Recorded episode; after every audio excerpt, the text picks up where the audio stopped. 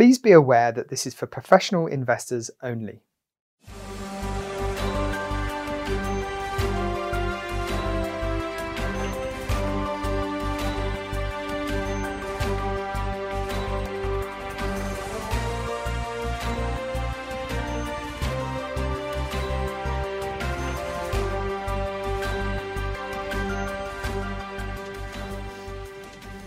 Good morning. It's Wednesday, the 11th of November 2020, and it's time for your morning espresso.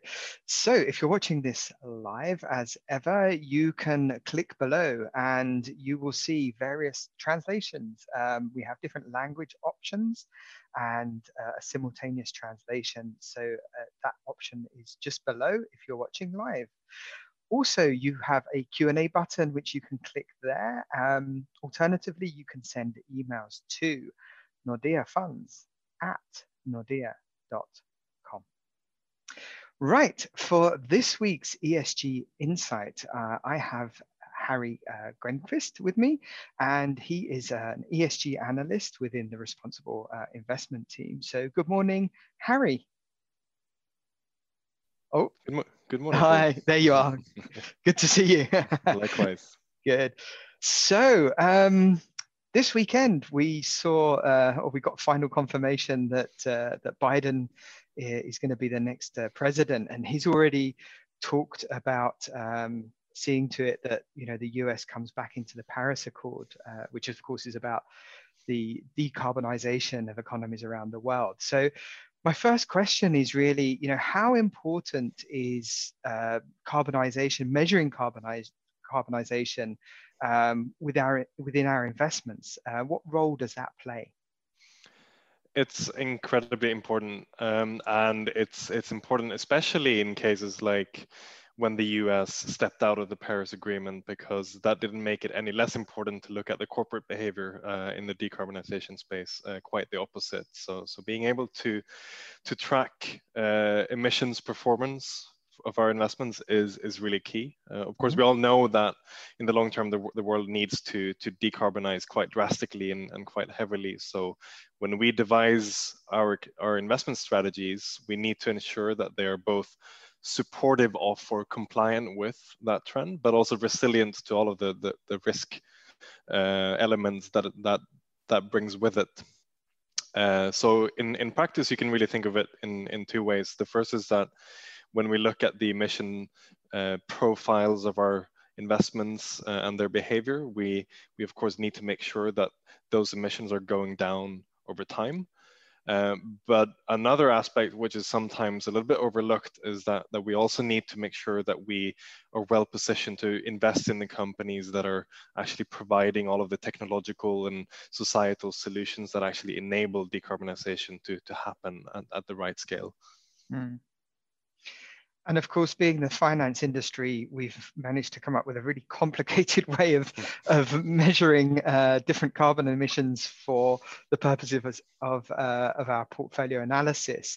Um, and so they're categorized into different scope levels. And I, I just wondered if you could talk to us a little bit about uh, the different scopes yeah, absolutely. So, so when you look at emissions, because it has to do with, you know, what future does this company have?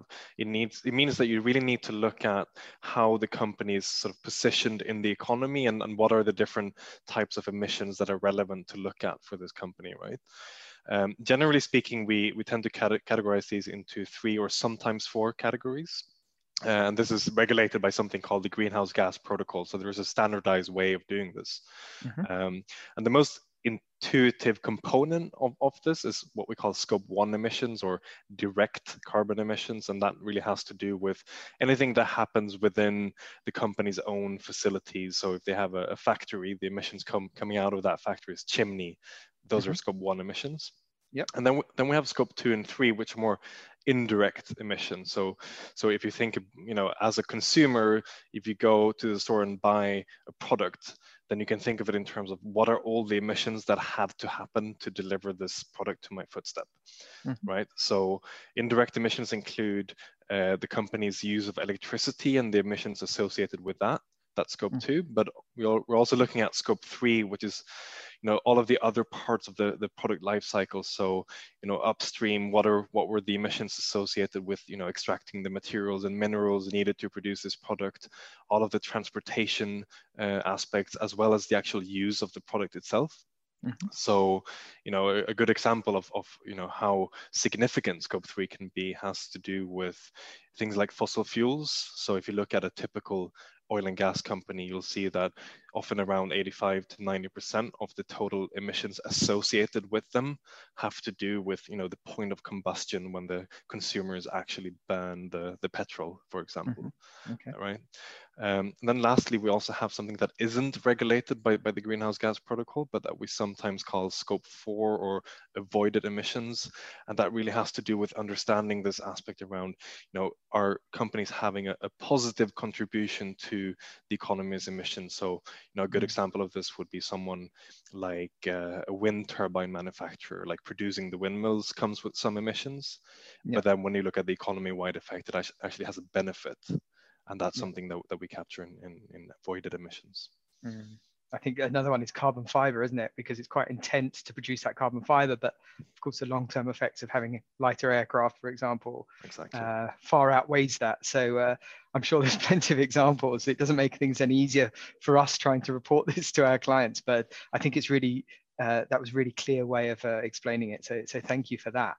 In terms of um, working with decarbonisation, there, there are a number of ways that we can work with this. And I think you've got a slide coming up now with an example of two different ways of working with it.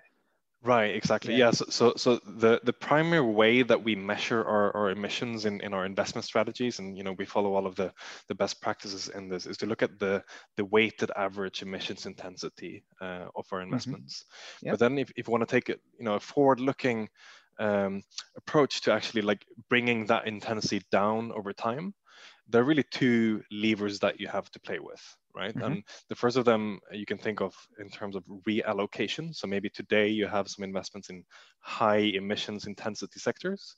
So then one way to bring your uh, average intensity down is to shift your allocation more towards lower emissions intensity sectors, right? Mm-hmm. It's, it's, it's, pretty obvious. Um, but what we need to understand about that strategy is that because it's, it's based on a realloc- reallocation uh, principle, it doesn't actually require any of the individual companies to decarbonize at all because you know if you just have more low emissions intensity companies they don't actually have to change in order for you to look better Mm-hmm. Um, the other thing that that it, it also doesn't capture is um, does the company have an emissions reduction strategy in place? Do they have emission emissions targets? Um, because it, it's based on you know historical data from from last year in most cases. It doesn't have that forward-looking element. Mm. So so the other approach that we can also work with to bring um, our emissions profile down over time is to actually actively invest in companies who are reducing their emissions, mm. right? So then then you're requiring at the level of individual companies to see that they have a decarbonization strategy, that they have emissions targets. Yeah. And, and another benefit of that is that that allows you to actually invest in the companies that are delivering real emissions reductions in the real economy that's so critical for the transition to actually happen. Um, mm-hmm. so we're not decoupling what we do from what the companies are doing. And, and by the way, this is also a very, very useful context for a lot of the climate focused dialogues and, and engagements that, that we have with companies in, in high emitting sectors. Mm. Fantastic. Well, thank you very much for, for taking us through that. Um, we're going to be running every other week. We're going to be running a, a, a sort of insight into the ESG side of things. So uh, I'm sure we'll be speaking again uh, in the not too distant future. But uh, in the meantime, thanks a lot, Harry, and uh, speak to you soon, no doubt. Thank you. Thank you, Paul.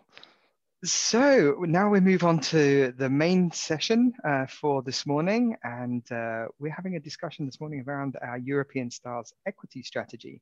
And for that, I'm pleased to tell you that I have the two co-portfolio managers, uh, Rene Peterson and Frederick Weber with me this morning. Good morning, gentlemen. Good morning. Hi, Frederick. Hey. And, and is Rene there? I'm here, just had to unmute. Hi, hello. Good morning. So, uh, three more days to go. On the 14th of November, we have a little par- party, a little celebration because the fund will have uh, its three-year track record, which is often obviously a, an important uh, milestone for for our investors. Um, now, over that time, actually, we're looking at an outperformance of something like uh, six percent per annum. Uh, that's of fees versus your benchmark. Um, so that's pretty impressive. And I think you're also top quartile in your Morningstar category. So uh, all good news. Uh, can you tell us a little bit? What's your competitive edge? What's what's different about this fund? Yes, good uh, good morning, Paul. So so uh, very happy to do that. Uh, of course, we we have very happy and, and proud about the performance so far. And we also think this is a, a proof that our investment strategy with an integrated ESG uh, approach is, is, actually working very nicely. Yeah. So, so we're also happy to, to of course, show that, that choosing an investment strategy with a sustainability focus in, in Europe doesn't necessarily mean that you need to sacrifice uh, your, your return profile. Hmm. But but maybe maybe reflecting on, on, on our competitive edges, I, I think that this, this, this combination about positive selection of ESG winner combined with, with our strong fundamental uh, analysis approach is what has been key.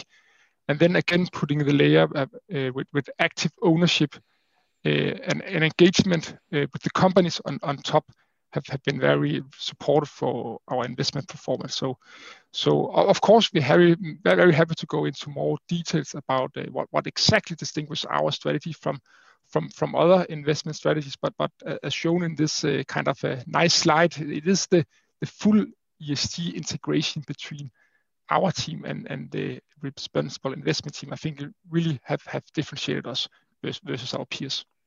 Mm. Yeah, I want to come back to that engagement point a bit later, if if that's all right. But um, yeah. So, uh, you know, Nordea, whenever we talk about stars funds, uh, that's we're referring to our dedicated ESG uh, strategies. Um, and uh, you have a slide on this as well, I, have seen, uh, and you've named it the three by three approach. So maybe you could explain what the three by three approach is. Absolutely. Uh, it's about uh, the integration of ESG and uh, fundamental financial fundamental analysis in our uh, ongoing due diligence process, whether it's before investing or while we are invested. It's a, you could say, 360 degree walk around uh, the company. And uh, we think there are, synergies to be achieved as uh, the ESG process and the uh, fundamental analysis process are interlinked. I can give brief example of that. So typically, uh, a starting point would be uh, to look at a company from a fundamental uh, perspective. How is the market they're serving? What's the growth rate? how fragmented is it? Is it a consolidated marketplace? Um, and and and what's their profitability and and um, how good are they at, at driving cash flows to uh, to uh, to the bottom line. Mm-hmm. In our world, uh, that has to be balanced by uh, uh, say governance and social responsibility uh, parameters on how well, for example, the, the corporate strategy is is aligned to serve the purpose of the company. So do they have do management have a long-term view in their incentive scheme uh, and and what's uh, how, how, are their uh, remuneration packets uh, uh, composed mm. Um, for example uh, and if you're a, global company you have to have that being represented in the board of directors as well both on gender equality and and internationalization of, of uh, board of directors if you're serving a, uh, a, global marketplace. And, mm. and it, it, it, it's all about uh, having an assessment of how sustainable the competitive edge of, of the company is and how well aligned uh, the strategy is uh, with that purpose uh, mm. to get the most out of it for for all uh, stakeholders, not just uh, equity uh, shareholders. okay, but something like 99% of the MSCI Europe is covered by external ESG rating agencies. Um, and I think the benchmark is, is also is double A rated. Um, so obviously one of the strengths that we have is that we have this strong collaboration between you know yourselves, the investment team, and the responsible investment team that, that Harry works for.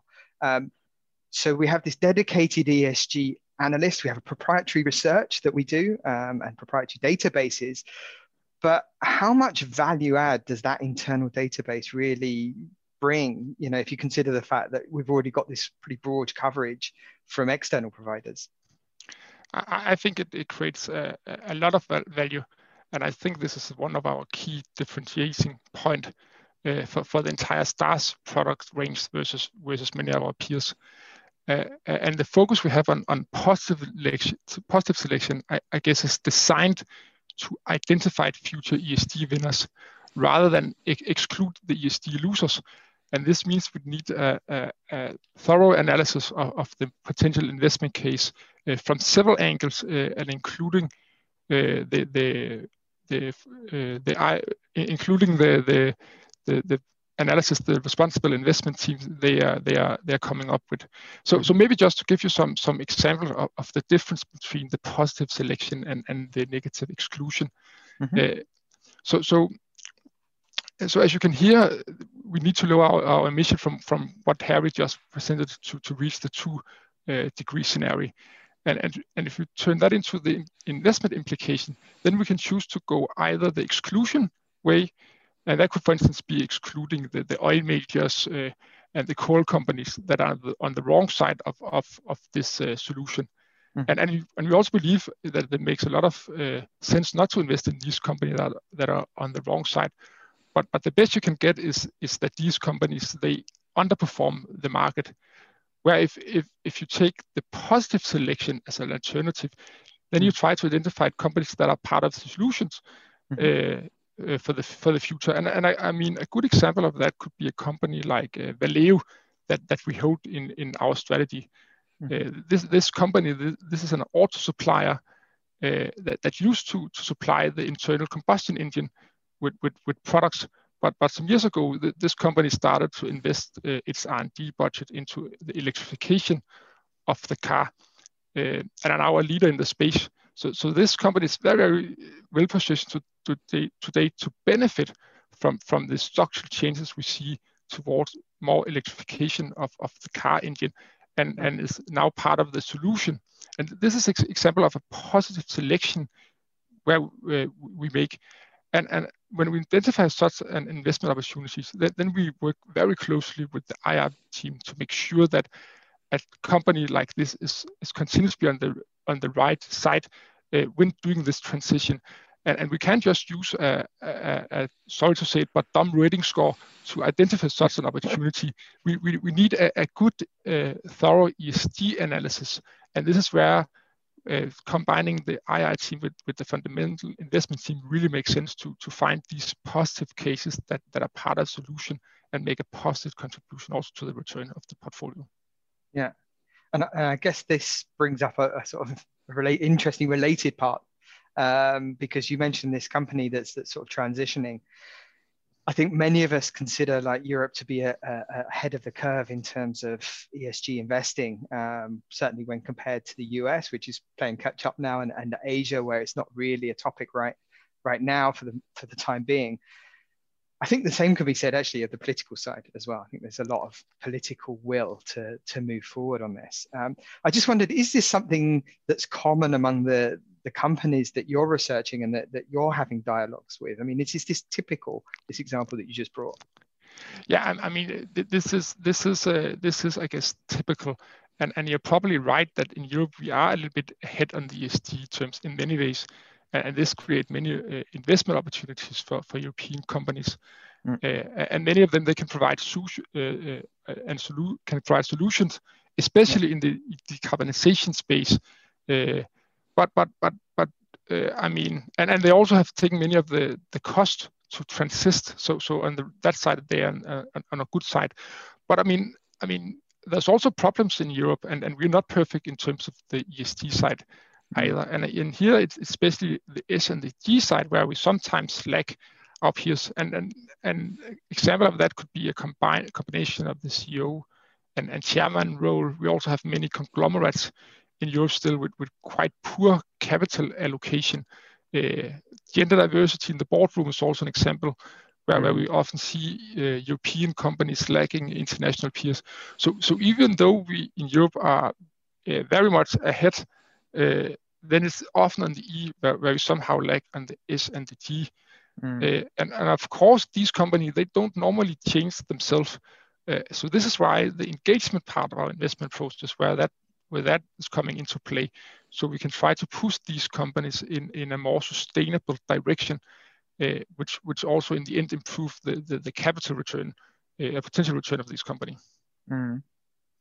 So you mentioned it again. So I'm, I'm going to ask you a question about it because uh, right at the beginning you mentioned engagement and, and it's just come up again. So uh, it's my opportunity to ask the question because, you know, obviously you're engaging with with lots of companies all the time, and and I'm guessing that you can't probably talk about uh, the cases that are ongoing. But I just wondered, do you have an example of an engagement case historically that's that's now been closed that you could tell us about?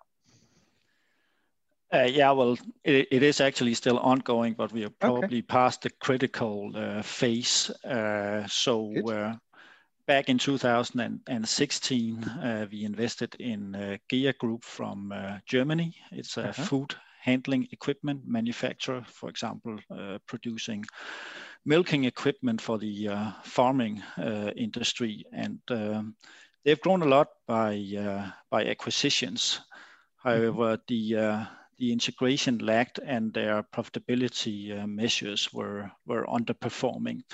We started an engagement process uh, with the company in 2017, along with another uh, fund manager, Elliott, uh, and uh, actually took it all the way to the board in 2018 uh, as we also started to see that that it was not only on you could say financial metrics that they were starting to lag, but also on ESG related metrics such as uh, high labor turnover. Uh, so uh, employment or employee satisfaction ratios were also going down. in in 2019, uh, a new management team was uh, put in place uh, to improve uh, on the situation and getting the company uh, more integrated. Mm. And we recently had a follow-up call with the new management, and and it it it it, it looks promising. It looks promising. we think they are. We, we think they understand the situation are heading in the right direction on, on the metrics that we uh, that we uh, uh, faced them with. Mm-hmm. Mm-hmm. Is this a company that you're invested in, or is this just one that you're looking at? Oh, we have been invested in this company for a long time. Yeah. Yeah. Yeah. Yeah. yeah. But uh, I mean, it's it's it's ongoing processes, engagement. Uh, they they I mean they never end. If you are happy engaged, you should uh, you should uh, continue the conversation. Yeah, of course. yeah. so um, another question, not perhaps directly related to this, but uh, the European indices, you know, if you look at them, you've got large weightings towards the banks, towards energy, you know, names like that. And that means that you know, certainly historically, uh, Europe's often considered as, as, a, as a sort of value market. And I just wondered whether you'd consider yourselves as value investors. Yeah, well, it, it, it's back to slide two uh, that I, uh, I went through a couple of uh, minutes back. Um, we do not screen for value stocks on, on any uh, metrics uh, initially in our due diligence process. We are, we are style agnostic. That is, mm-hmm. I don't screen in a database for companies that are valued below intrinsic value or uh, below certain levels of PEs. Uh, I I don't really know what's what's cheap or expensive on on these levels. So uh, in our process, we're making due diligence on the uh, sustainability of the company's uh, position uh, and strategy uh, by our three by three key approach.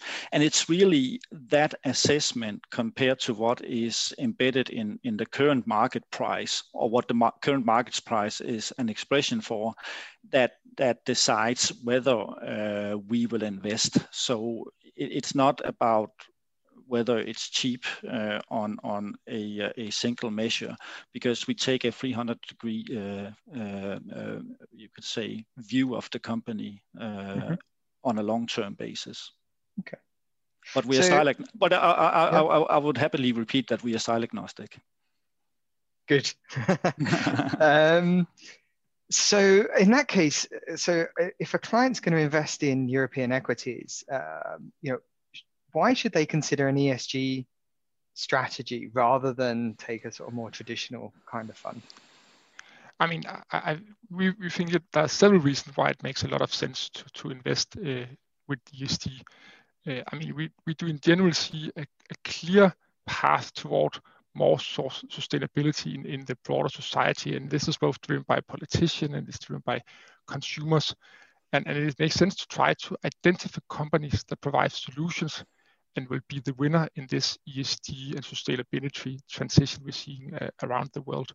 And also we, we see this uh, effect in terms of investor positioning, uh, as I also think is highlighted on, on, on, on this graph, mm. where we have seen a structurally outflow in, in, in funds that, that don't uh, take ESG into consideration and a structural inflow in funds that, that does take ESG in, into consideration.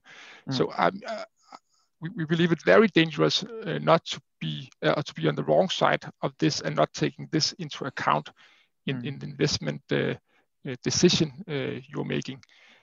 Uh, and also many of these old econ old econ on economy companies, if we should call them that, mm. I mean, if they if they wake up and, and improve, then, then it will be costly for them to transition to, to being ESG positive.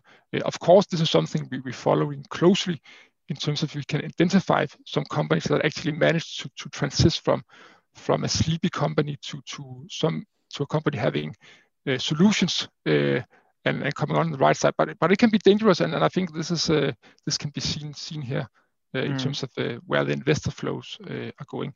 And then as seen with with the performance of, of our studies until now, I mean, you don't need to sacrifice the, the return by doing this. So yeah, mm. clearly clearly see this as a as a as very important. Yeah, and, and I mean this is a fairly short time frame. I think things are just starting now. I think this is the beginning of the journey, so um, it'll be interesting to to see that updated over the years and see how that continues. Uh, I'm sure it's going in one direction.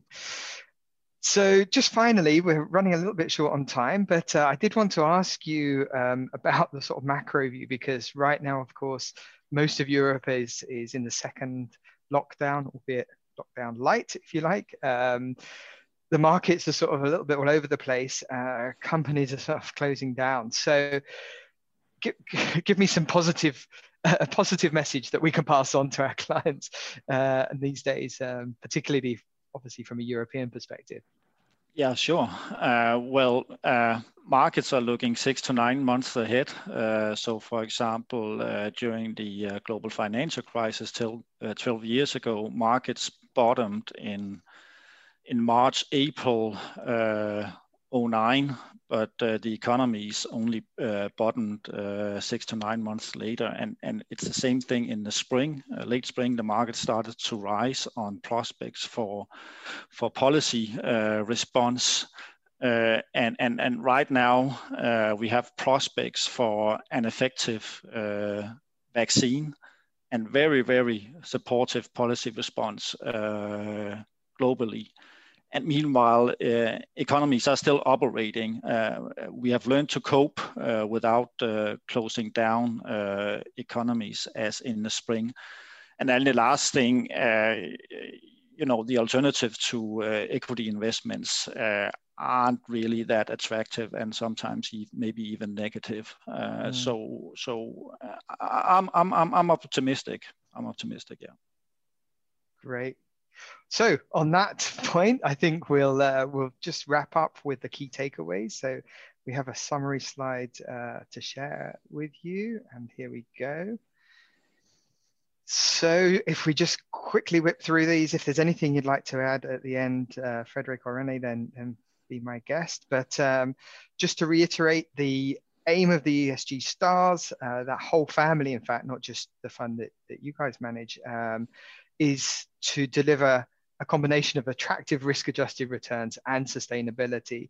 And actually, we think the two are, are, so closely linked that you know you don't have to give up one for the other. Um, European com- companies uh, tend to have this, that stakeholder focus, uh, perhaps more so than in the US and in, in emerging markets. Um, and you know, you were talking about it earlier. This stronger willingness to to adjust uh, to the societal sort of side of things.